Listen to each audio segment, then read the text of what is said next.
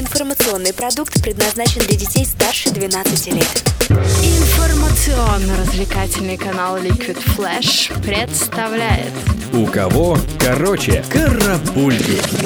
Новости культуры. И начнем с новостей о большом британском музыкальном фестивале Гластонбери, а точнее от Адель, заявившей, что именно она возглавит самое важное событие года в британской музыке. До этого было уже известно, что на Гласто выступят Muse и Coldplay. В этом году фестиваль пройдет с 22 по 26 июня. Остается только пожелать Адель удачи. Ведь не так давно она всячески открещивалась от Гластонбери по причине боязни огромных скоплений зрителей.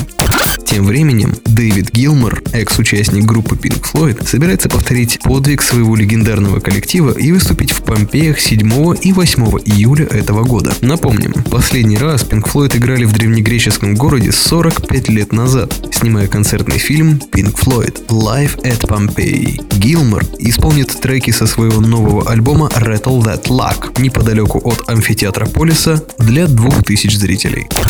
Бывший менеджер групп Oasis и The Libertines Алан МакГи организует концерты для помощи английским бездомным. Джентльмен заботится о тех, кто еле сводит концы с концами на территории его страны и собирается устраивать маленькие музыкальные сейшены с сентября по октябрь этого года по всей Великобритании. Средства от продажи билетов пойдут в фонд помощи бездомным. Кстати, пользу от проекта получат и молодые неизвестные музыканты, которым Алан МакГи тоже позволит побыть Робин Гудами 21 века. Отличная новость для тех, кто ценит проверенные временем коллективы. Backstreet Boys и NSYNC снялись в новом вестерне вместе. История расскажет о постапокалиптическом мире, где музыкальные кумиры 90-х наводят порядок, разнося зомби под Bye Bye Bye и другие хиты своего времени и сочинения. Добавит радости тот факт, что сие творение под названием Dead Seven появится на телевидении 1 апреля 2016 года.